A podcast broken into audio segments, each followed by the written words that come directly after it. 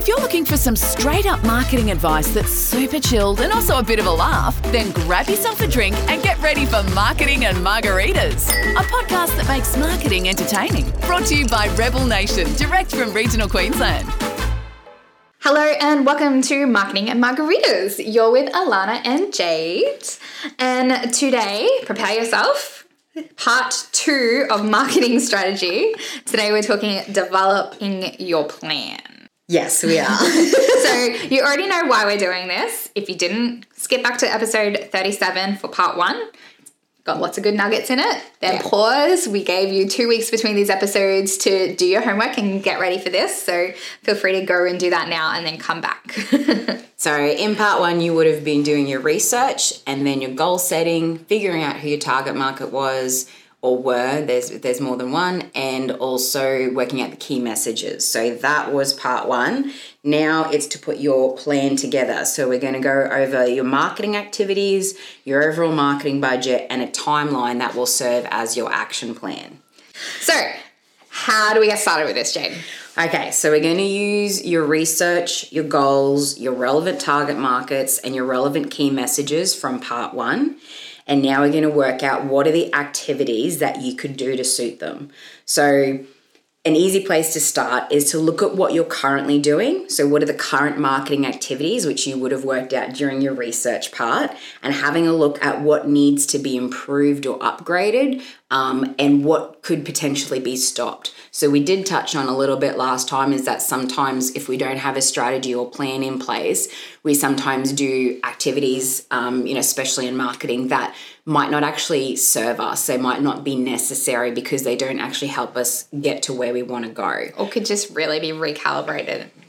Exactly. So, I'm one of those people who I honestly think that everything can be improved. Like there's nothing in probably my life or my business where I look at it and go, that is 100% perfect just the way it is, and I never ever want to change it. Like I always think things can be improved. And I don't mean that in a bad way. Yeah. It's just that I'm always looking for new opportunities and learning new things, and I enjoy upgrading stuff all the time. So think of it as growth rather than needing something fixed or upgraded. Exactly. It's like, how would you make this better, as opposed to, oh God, this is a travesty. Like it's so crap, we shouldn't be using it because it's in a bad state. So have a look at what you've currently got and what you could be doing better, or what you should maybe just cut out altogether. So for example, I've had this come up a couple of times in marketing strategies where a client will have a Twitter account and they're not using it at all, and it's also doesn't suit their actual overall plan either. It's not going to help them achieve their goals because their market's not there, etc. And so I'll say to them, look, close the account down. Yeah. Because when you have a dormant account like that and someone comes across it, it can make them, like a non-active account can look like a non-active business, and that's not necessarily the case. So there's certain things that you might go, okay, actually, we're no longer going to be doing this. So for example, corporate profile. That might have been something that you used a lot back in the day, whereas now you're like, actually, we've had our last lot for 5 years and it's been sitting in the cupboard. Yeah. I'm not going to improve it. I'm not going to redo it. I'm actually not going to have it anymore, sort of thing. So you might attract business a different way, or you might not be applying for tenders like you used to. Or, exactly. Businesses change, grow and evolve, and your marketing needs to do that with it. So once you have a look at what you're currently doing and how it can be improved, then you can have a look at what are the new things that you could do to achieve your goals with those audiences. And we look at this in 2 different sections. I like to call it your marketing baseline and then your next level marketing. So your marketing baseline is the stuff that works for you 24/7. It's the stuff that's always there. So it's stuff like your branding, your image library, your website, social media. For some businesses, it'll be your uniforms, your signage, your stationery, like your email sigs and business cards. For some businesses, their baseline includes networking. So they've got to consistently getting out there and meeting, talking to their target market all the time. Yeah. So, for example, if you did a lot of tenders, then your capability statement or a template for doing your tenders, that could be part of your baseline. For us, for example, we go for tenders, not very often. So that wouldn't be something that I would say is a baseline activity for us because it's not frequently used. Yeah. If you're setting up a new pipeline, so say you want to, you're setting up a recruitment pipeline or you're targeting a particular type of new client, then you setting up an optimized landing page on your website could be part of your baseline. So it's really thinking about what are the things that are going to be running for you consistently day in and day out. That's your baseline. If you already have an email database in place, then it could be setting up email marketing is going to be part of your baseline. If you don't have an email database in place, then it could be setting up a system for getting subscribers. So it's just thinking about what are the things that you are going to be doing basically every day, every week, every month, every year. What's the stuff that's working for you for your marketing 24/7? And 9 times out of 10, like things like branding, image library, and your website, those ones are pretty much whatever business you have, you're going to have those things. Yeah. Whereas for some businesses, social media might not be part of their baseline. They might not need socials at all, sort of thing. Or it could be that they're going to launch a big recruitment drive, so their next level marketing will include LinkedIn, but not their baseline. Exactly. So you're telling me not every business needs social media. Oh my God, you just freaked me out. Yeah, sorry. I hope we didn't just lose a whole bunch of clients there. We don't need you to do social media management. Good day, sir. If it's a part of your strategy. Exactly. But yeah, so baseline stuff is, like Lani said, it's the 24/7, it's the always there, it's your ongoing salesman. Yeah. So your marketing next level is once your baseline's running in place nice and smooth or consistently. So you said you're going to do email marketing. You're doing that every month. You need to be keeping that rolling every month. So once you've got all that in place, then you can go to next level with your bigger wish list items or maybe your campaigns. Exactly. So for example, if one of your goals is to launch a product, then you're going to need a marketing campaign to do that. And with the marketing for your new product, when you actually launch it, you might go, okay, we're going to do radio, TV, a billboard, Facebook ads, Google search, YouTube. We're going to go hard for 2 months and really get the awareness out there with these particular audiences, and we need to let them know this because this is this great new product that they need. Mm-hmm. You're not going to do that all year. No. That is just for that launch. That's why it's your next level stuff. Now, some of that next level stuff may work out so well or be so cost effective that it then becomes part of your baseline. So you might go, okay, Google search was a fantastic traffic search for us. We get a lot of people coming through. A lot of those people are buying. Then you might go, okay, Google search for that product is now just part of our baseline. We just have Google search running for it pretty much all year round. But when you're first doing that launch, you're not going to, you're going to do a lot more activity than just your everyday stuff. So you might be wanting to generate more leads by finding more of your ideal client types. Now that your foundations are all in place, you've got everything, you've optimized your website, your socials are consistent, you've finally got your freaking email signature sorted out so you look a bit more professional when you're communicating with people, et cetera, your foundation's in place. So you've got to think about what are the extra activities that will help you reach those people? And that's where you might want to look at how did you get your current people and how could you supercharge that? So is there a place that they hang out in person or online where you need to be showing up in a big way to grab their attention? So I talked about like networking and public speaking and stuff before. So for example, you might be targeting an audience that does go to networking functions and stuff a lot. So part of your baseline is going to networking functions. Yeah. But then you might go, okay, part of our next level is that we're going to pitch for us to speak at these particular events where we know our target market are going to be in attendance. Or have marketing collateral or sponsor those networking events, like get involved. Getting those partnerships happening. Yeah, exactly. So, if there's something where they're at regularly. So, for example, like I said with the networking, but it could be that they might listen to the radio. So there might be someone who listens to drive time on the way to work or way home or something. So you might have part of your baseline is that you run radio 1 week on, 1 week off, you know, 1 month on, 1 month off throughout the year. So you just have branding stuff happening all the time, but then you're trying to do a big push to get new clients from that target market. So you might do a special 3 months where you put a bigger spend on it, you sponsor something, there's a promotion, you get the station involved, it's like a whole big competition. You're not running that competition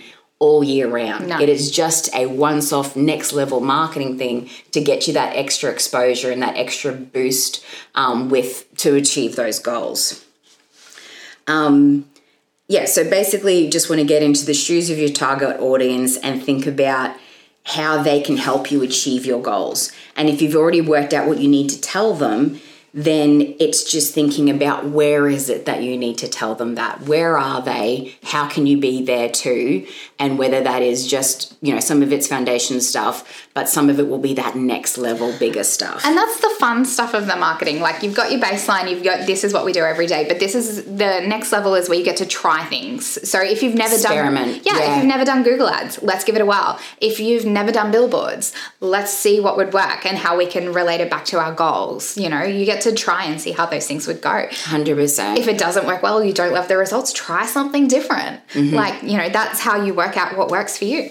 And it is. And if you're not ever going to try anything new, then you're never going to, you know, really progress either, because like, while there might be some things that, you know, with your baseline, it is sort of improving what you've already got and having those things in place that you sort of know you need to have all the time. Yeah. Whereas like Lani says, the next level stuff is like, yeah, we've been meaning to try a billboard for ages. We've got this particular event coming up. Why don't we try a billboard for it and see how that works? Yeah. Like, it's, you know, what are some of the things that you've been wanting? Because at the end of the day, marketing is not a science, man. Like, we use a lot of data and research and analytics and stuff, but I can't tell you 100% that if you do radio and a magazine editorial and Facebook Lives, you'll sell all your event tickets. Yeah, exactly. Like, there is no one I know who can give you that guarantee. There's no magic answer for that. But we can do it and do it well and then have a look at it and see how it goes. And that's really just the point. We're just making sure that these relate back to our goals and our marketing objectives. Yeah, basically. So there's actually purpose to it. It's not just like your logo on a billboard, full stop. 100%. Or just, that might be your goal. You might just want branding. I'd probably put a tagline on it, but you know, there's definitely ways you can strategize that. Yes, there is. Okay, so next is where I usually come into things, and we're talking about budget. Jade's laughing, but she doesn't like money. I love money. I think money is amazing. Okay, you don't like numbers. No, I don't like numbers. You can do a lot of fun stuff with money, but the whole working out how the numbers fit together piece is Lani's jam.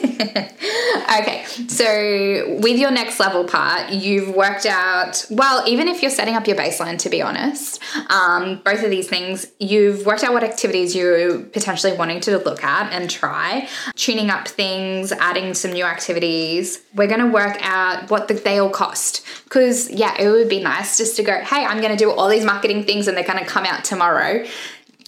We all know the reality of that. It might take us 12 months to get this whole list done. It might take 24 months or longer. That is okay. We're not trying to steamroll that.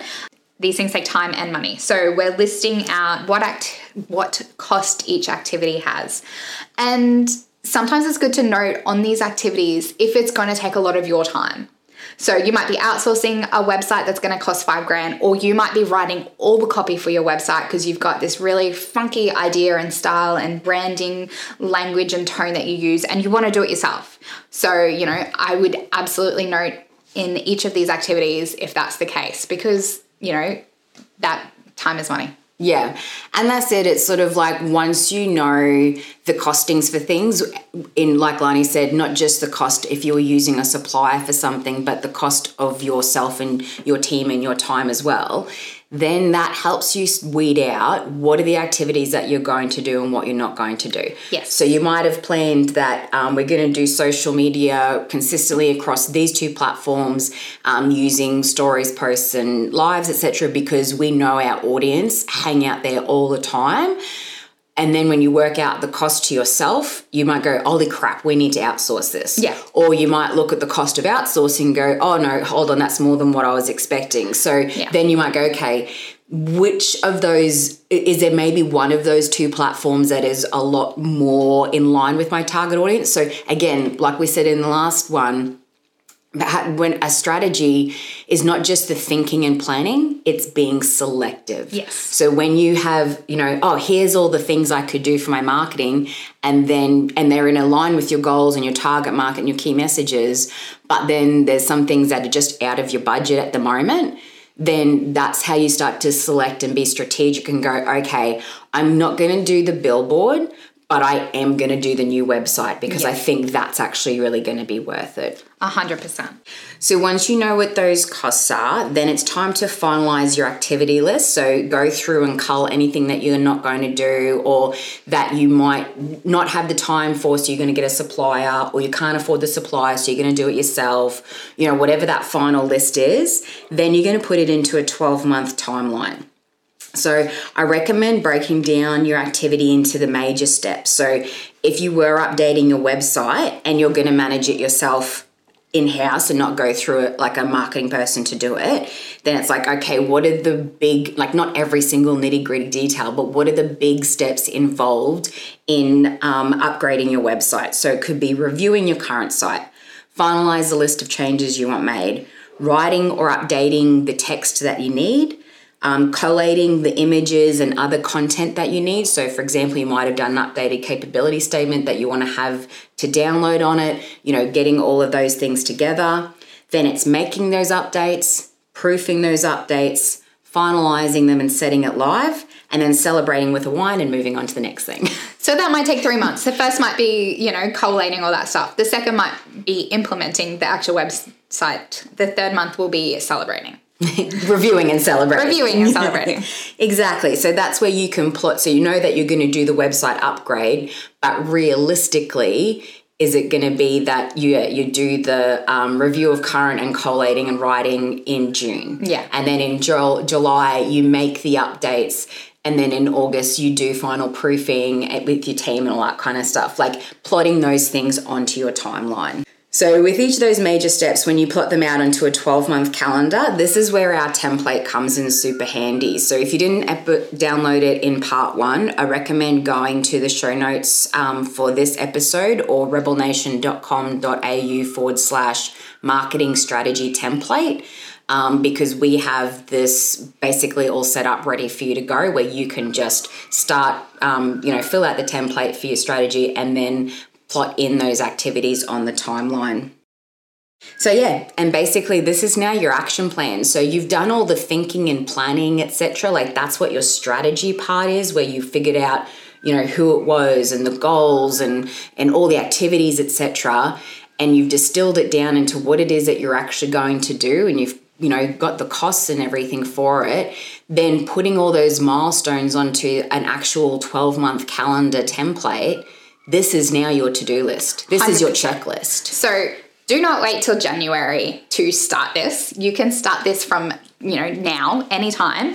And just keep in mind when you are plotting out those activities, when your busy periods are, like if you are a financial advisor, again, we're talking about the same example, you know, you're probably really busy around end of financial year. So, you know, don't plan 20 activities that you're totally going to fall on your face and then feel crappy that you're not kept to your timeline up. Don't set yourself up for disaster, basically. Yeah. If you only do 3 things a month, but you smash them out and it's awesome, then, you know, celebrate with a wine. Great. Basically. Don't make it too hard.